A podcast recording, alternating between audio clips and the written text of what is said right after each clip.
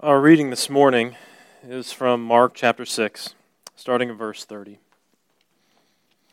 The apostles returned to Jesus and told him all that they had done and taught.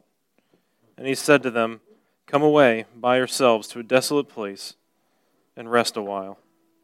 For many were coming and going, and they had no leisure even to eat. And then they went away in a boat to a desolate place by themselves. Now many saw them going and recognized them, and they ran there on foot from all the towns and got there ahead of them.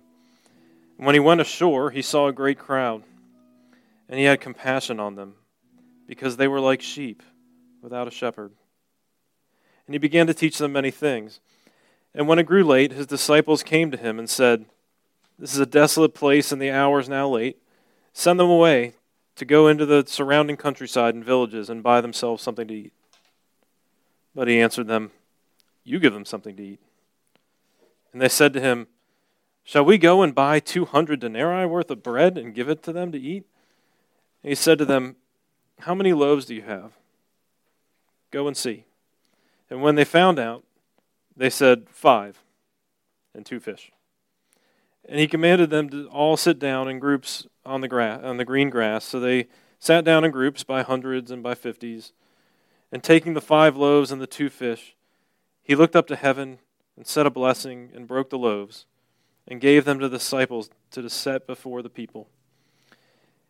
And he divided the two fish among them all. And they all ate and were satisfied. And they took up twelve baskets full of broken pieces and of fish. And those who ate the loaves were 5,000 men. This is God's word. Thanks be to God. It's always important, and I think especially uh, in a difficult time like our own, to be in God's Word. If we want to learn how to be compassionate to our community, as God's community, we have to commune with Him. We have to listen to what He's got to say. So pray with me as we go to God's Word. Lord, we need you to speak to us this morning. We need you to speak from your Word that we might learn more about the rich grace of Jesus.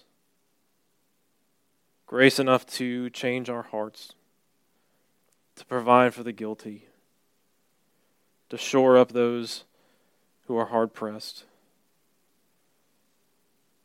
Grace enough to fill even the hungriest hearts. And we ask that you would give it this morning. In Christ's name, amen. Well, you notice the imagery of food is throughout this whole passage. And it's fascinating to think about our habits with food. Uh, maybe some of us are not proud of our habits with food. I don't know. I, I'm a part of the Clean Your Plate Club. Uh, this is the way I've always eaten. Nobody had to guilt me into cleaning my plate. The reason I, I almost never leave anything on my plate is because I had an older brother. And by the time I was in middle school, he was a teenager, always looking over my shoulder. You going to eat that? You going to eat that? So, out of spite, out of sheer spite, I was going to clean everything off my plate. That's why, and to this day, I've got this weird habit. I just, I hate leaving anything behind on my plate. It's a problem. Uh, maybe I should go into counseling for it. I don't know. But the, uh, the reality is, we all have habits around eating, and they say different things about us, right? Your eating habits might communicate something about your status, your wealth, your refinement, maybe your practicality. Maybe they say something about your experiences growing up and what you expect. Maybe you're super disciplined. That says something about the way that you see yourself Maybe you really have a hard time being disciplined. And that says something about the way you see yourself. There's a whole host of different things we we kind of can observe about one another and the lens through of our eating is one of those lenses that kind of clarifies something but what jesus is getting at as he sees this hungry crowd is their most basic needs so we'll see first about our hungry hearts. We'll see second about the, our compassionate host. And third, the food that he gives for our souls.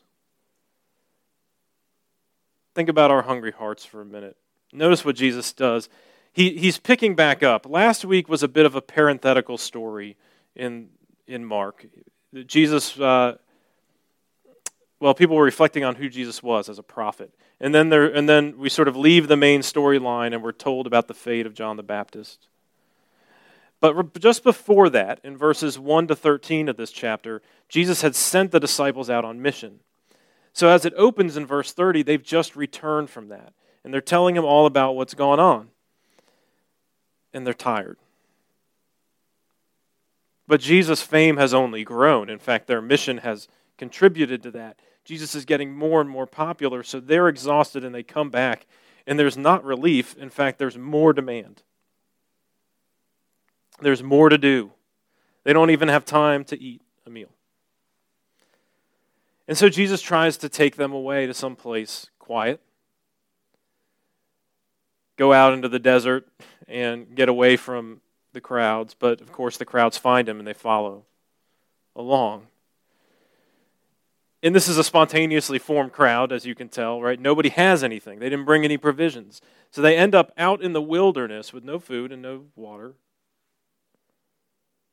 No one's made any preparations except uh, in John's account of this, we find out there's one boy who brought these five loaves and two fishes. That's the, the there's one kid who thought to bring anything. Everybody else just showed up because they were so desperate to hear what Jesus had to say. And verse 34 is so important. It's such a telling verse, right? That Jesus, when he sees the crowd, has compassion on them because they were like sheep without a shepherd. That's not a very complimentary image, actually. It's, it's kind of common if you've been around the church to know that we're referred to as God's sheep often. But that is not really meant to be a compliment to you or me. Sheep are not particularly bright. I don't know if you've had a lot of experience with them, but literally all sheep do is eat. They don't really do anything else, they just wander around and eat. They eat one tuft of grass, and then they find the next one, and then they eat that. And then they eat the next tuft of grass, and they eat the next tuft of grass. So if they're not penned in, or a shepherd isn't keeping an eye on them to call them back, they just wander off, just following the grass, just following literally their empty stomachs all over the place. They're going to they're going to go wherever it leads them, and they're not even going to know it until they've wandered off and they're lost. They're driven by their hunger. And that is what the crowd is like. Jesus' disciples are hungry too. They don't have time to feed, be fed. But bo- they're both hungry in slightly different ways. But what we see is this theme of these hungry hearts, right? They're desperate. They're desperate for relief. They're desperate for a, a word from God. They're desperate from something. And desperation looks like a lot of different things in our lives. And it kind of looks, you know, it changes. There's different temperaments that we have, different qualities of relationships, different patterns. There could be even intersections with mental health issues. There could be all sorts of things that inform what your desperate heart looks like, what my desperate heart looks like. But we're warned over and over again in the Bible to be careful of assuming we know everything that's in somebody's heart. Proverbs chapter 14 is a really kind of an interesting chapter. It's that section of Proverbs that's just one verse at a time, just different proverbs. But in close proximity in Proverbs 14:10 is this verse. The heart knows its own bitterness and no stranger shares its joy. It's a lonely heart. Three verses later, in verse 13, even in laughter the heart may ache, and the end of joy may be grief. All over the place, the Bible is warning us that our hearts are hungry. Our souls are hungry. And we are desperate to fill them up. That desperation can, again, like I said, look different. It can be, it can be real despair. That's probably the easiest to see, but it's the hardest to deal with. when you feel crushed and weighed down. Again, it may, may well intersect with depression, it may well intersect with any host of different issues in your life. But that sense that you cannot find relief, that meaning is lost, and even the things that should have some meaning in your life seem to just be drained away. You can also be the person who's constantly at the party, who's constantly staying busy, always having fun. And that's, a, that's not as easy to see. But of course, what you're doing is you're trying to convince yourself that if I'm always having fun, I must be whole. I must be happy because I always seem to be having a good time. And of course, what we're also doing is staying busy to silence the voice that this may not be enough, that this isn't enough. And then a lot of us are somewhere in the middle. We're more, maybe we're more steady state. Maybe we're a little less risk averse, we're more risk averse. You know, we're not so sure we want to we want to go out and uh, spend all our time kind of chasing after something. We haven't sunk into despair, but there's always that nagging voice. We're plugging through our relationships and our jobs, and that nagging despair that's always just on the periphery of our the sight of our souls. It's that little hum in the background of our hearts that this isn't right, that something is missing. And the reality is about when you're hungry enough, you will eat whatever you find. This is true of any animal, but it's especially true of the human heart that when we go long enough without being fed, we will eat whatever we find. However unhealthy, however uns- unsatisfying, whatever it is to get a little sense of relief, a little sense of significance, a little sense of love, we will eat it. And of course, it is out of the hollowness of our hearts that all the horrible things pour if I can uh, switch metaphors for a minute. Uh, a few years back, I guess Stephen Hawking and the group doing research with him on black holes discovered dark matter radiation that was coming out of it. Now, this is quantum mechanics, so don't push me too far on this metaphor. But they discovered that there actually is something that escapes a black hole, right? it, it is radiation that, again, makes sense in mathematical terms, though it's hard to actually measure or define what it does, but there is something that escapes from it. And that is what our hearts are like. What escapes from the darkness, the hollowness of our hearts, is all the horrible things. And I think this week we've seen that on display, haven't we? We have seen somebody who was entitled try to ruin a man's life because she was called out on not following the rules in a park. We saw someone slowly, publicly, squeeze the life out of a man.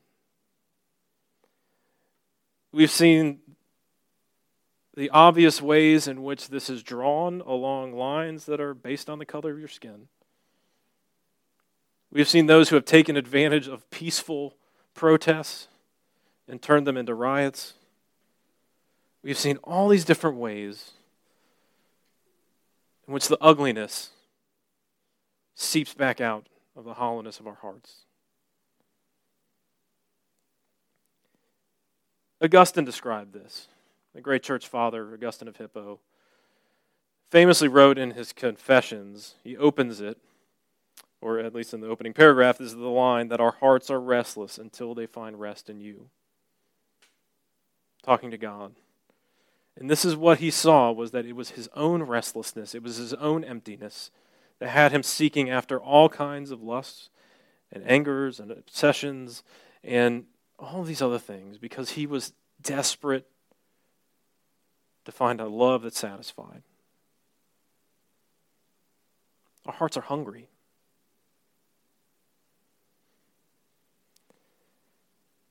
And that's what Jesus steps into.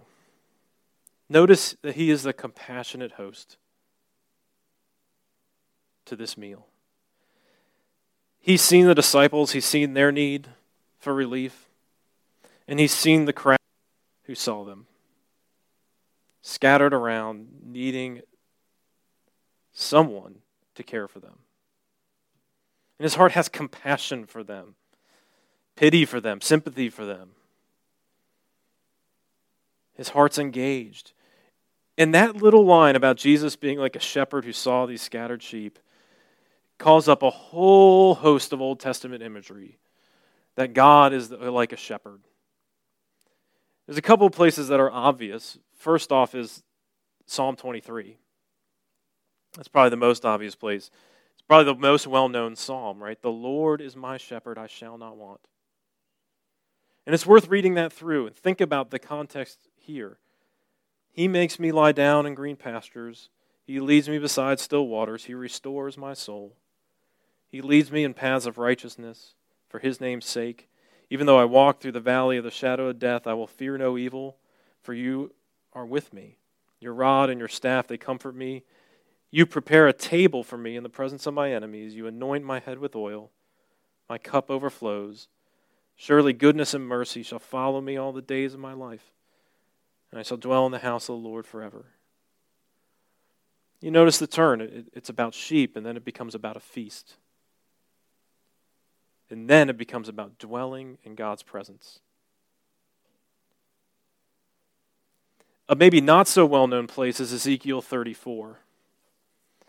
This is the middle of the prophet Ezekiel. He's a pretty late, he's, he's late, uh, a late prophet. He's, the people are already in exile in Babylon.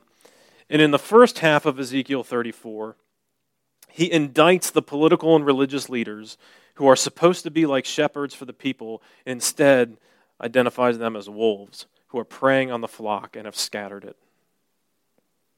And then God says this For thus says the Lord God, Behold, I, I myself, will search for my sheep and will seek them out. As a shepherd seeks out his flock when he is, cut, when he is among his sheep, that have been scattered, so I will seek out my sheep, and I will rescue them from all the places where they've been scattered on the day of clouds and thick darkness. I will feed them with good pasture, and on the mountain heights of Israel shall be their grazing land. I myself will be the shepherd of my sheep, and I myself will make them lie down, declares the Lord God. I will seek the lost, and I will bring back the stray, and I will bind up the injured, and I will strengthen the weak. I will feed them with justice. And you might remember in John 10 that Jesus elsewhere says, I am the good shepherd who lays down his life for the sheep.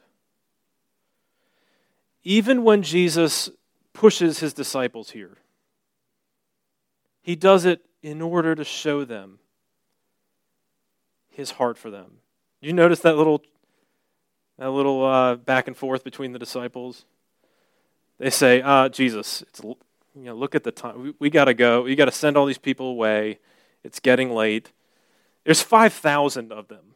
And actually, that's just the men. We, we don't even know the full size of the crowd. It, you know, some scholars think it could, be, it could have been five times this, up to 25,000. I, I don't know. But an enormous crowd. And Jesus knows that there's nowhere for them to go. It's already evening, there's nowhere for them to go. And the disciples are like, We don't have that kind of money. A denarius was about a day's wages for, for the average worker. In other words, this is two thirds almost of their of a salary for somebody for the year. You know, they're like, we don't have that kind of money. Like we're, we we can't just go spend that money. What are you What are you asking us to do? Jesus is pushing them with the absurdity of his request in order that he can show them compassion. And this is why the life of Jesus itself is so important.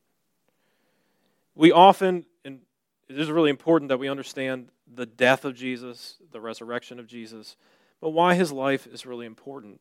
Because Jesus has compassion on us.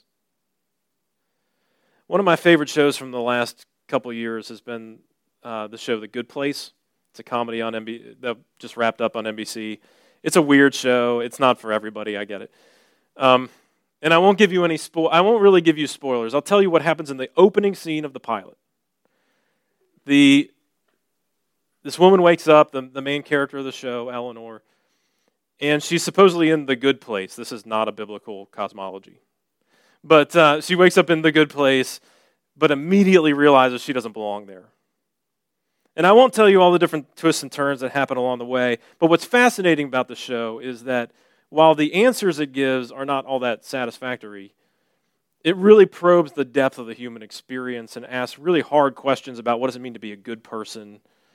And again, I don't necessarily like a lot of the answers they come up with, but at one point along the way, they one of these kind of immortal beings that they're dealing with decides as they're talking with her, it's she's played by Maya Rudolph, you know, who used to be on Saturday Night Live. Um, played by Maya Rudolph, and she decides she's going to go down to Earth and check it out. And she gets back, and she's like, "That was rough. Earth is a mess, y'all." She goes on, tells them about going to different places: Tanzania, Paraguay, Vietnam, Denmark. She said, It's terrible everywhere and always in a different way. The only place I liked was Hawaii, although I barely left the resort. The last place I went was a Black Friday sale at an outlet mall in Michigan for the deals. Earth stinks, y'all. It's hot and it's crowded, but somehow also cold and lonely. And that is the world into which Jesus entered. Hebrews 4 reminds us that we don't have a high priest who's unable to sympathize with our weakness, but one who in every respect has been tempted as we are. That what Jesus did was enter into this world and endure the hot, crowded, cold loneliness of this place. What Jesus did was enter in, experience the hollowness of our existence. Now, without sin, and imper- imperfectly, but actually, in some ways, that only heightens the point. That Jesus didn't try to seek cheap answers, that through his whole life, he pursued the Lord, that he was perfect. And that's why Jesus has compassion on us, because he knows Jesus knows what you endured. Jesus knows what loneliness is like. He knows what frustration and anger is like. At least the besetting situations that so that draw out those feelings. Jesus has been tempted in all those different ways. He remains sinless, and yet he knows the challenges of a human life. He bore it up. Even if you're thinking, I've experienced injustice, so did Jesus. Even if you're thinking, well, I know what it means to be poor, to live on the edge of a sustainable life, so did Jesus. Even if you're thinking, I, but I've had to, I just kind of lived through this drudgery. Jesus was a carpenter.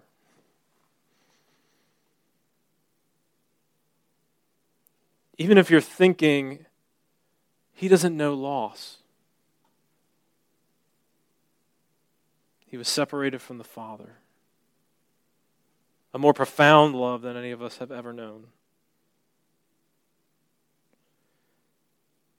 Jesus has compassion on you.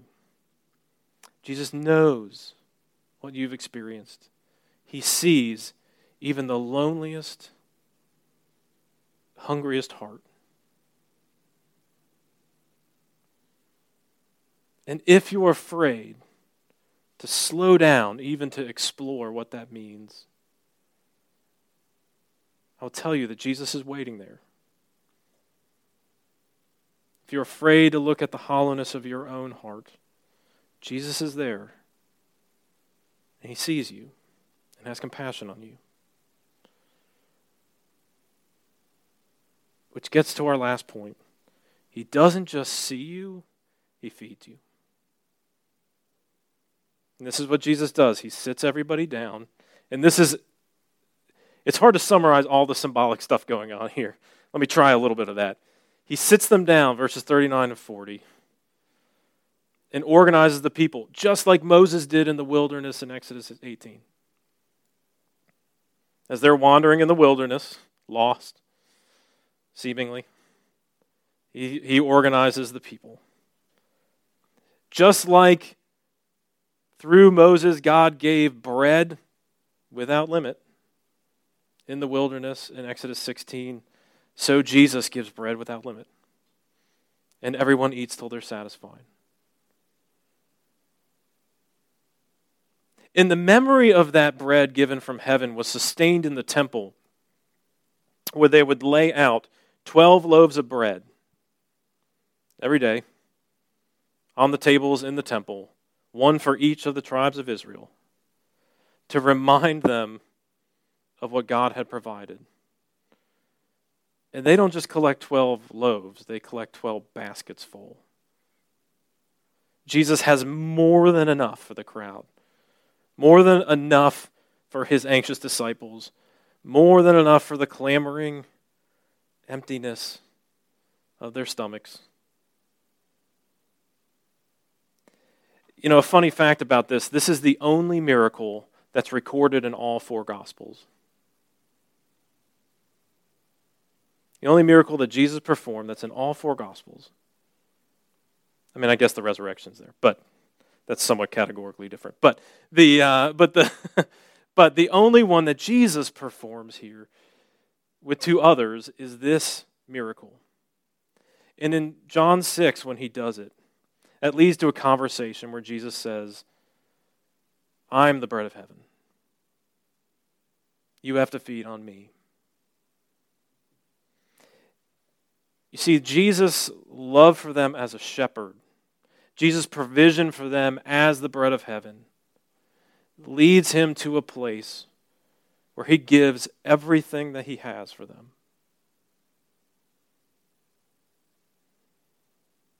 Jesus provides everything we possibly needed. Do you need relief?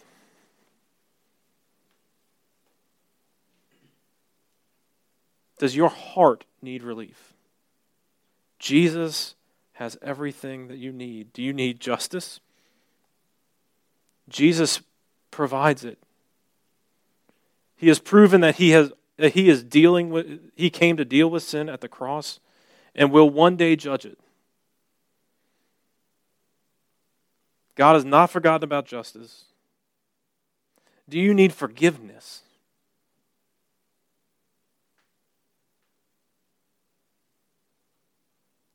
Jesus will forgive even the greatest sinner because he has already dealt with your guilt on the cross? Do you need the courage to be vulnerable? Jesus can hold you up. There is power enough in Jesus. He will never turn away from you. Do you need to know that you're loved?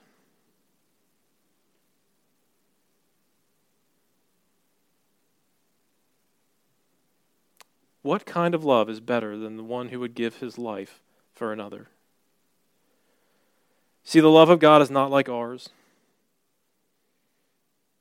As Martin Luther put it, the love of God doesn't find, but creates that which is pleasing to it. He doesn't find that you're lovely, He makes you lovely. There is nothing that Jesus will not do nothing that he has not done to give you what your heart needs the love of God poured into it by the Spirit.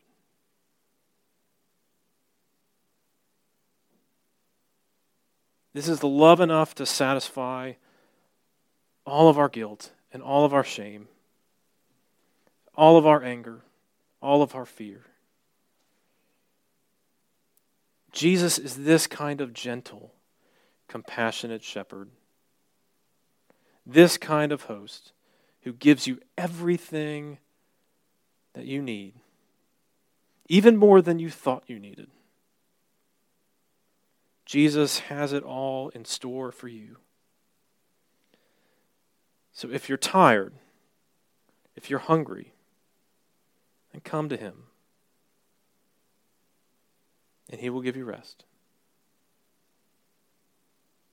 Let's pray. Father, we know that our hearts are hungry for many things. They seem to want so much. And yet, the one thing that they absolutely need, the thing that will fill our hearts, is your love, given to us through Christ by the power of your Spirit.